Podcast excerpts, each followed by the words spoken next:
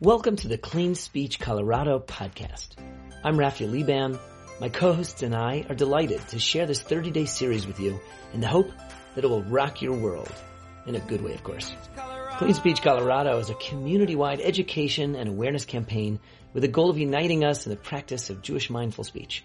As part of the campaign, the short, meaningful lessons in this podcast will give you the tools you need to build a more positive, respectful, and peaceful world. Speaking is the single most common activity of our lives, except maybe for breathing.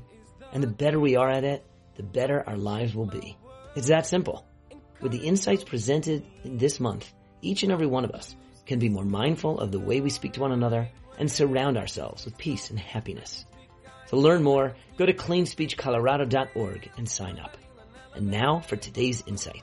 So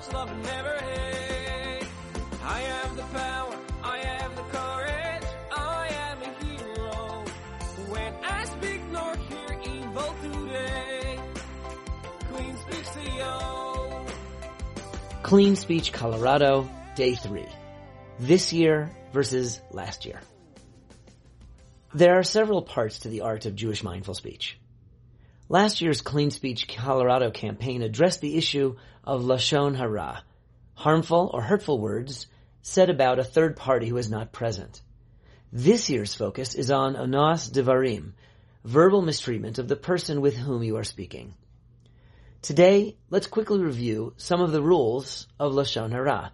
We'll define Onas Devarim in tomorrow's lesson. Although the term Lashon Hara is often used in the colloquial to refer to problematic communication of any kind. Strictly speaking, the term Lashon Hara refers to gossip and slander, talking about other people in hurtful or harmful ways behind their back. Lashon Hara is forbidden, whether it's true or not, whether it is intended to cause harm or only meant as a joke, whether it's communicated verbally through facial expressions or gestures in writing, electronically, or by any other means, whether it's referring to an individual or a group, and even if you're just listening to someone else say it. There are exceptions to the prohibition of saying Lashon Hara. For example, if there is a constructive reason you need to say something negative, like to protect someone from harm, you may do so. However, in those circumstances, still, there are guidelines. We must know the information is true. We must not exaggerate.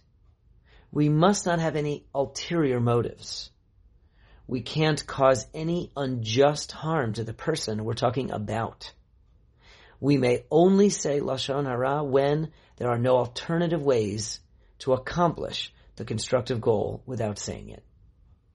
If you participated in last year's campaign, this should be a refresher. If not, we'll be happy to send you a link to download the 30-day Volume 1 curriculum. Just send us an email at rsvp at cleanspeechcolorado.org. Try this at home. Today, review what we learned last year. And if it's not a review, get a copy of the Clean Speech Colorado Workbook, Volume 1.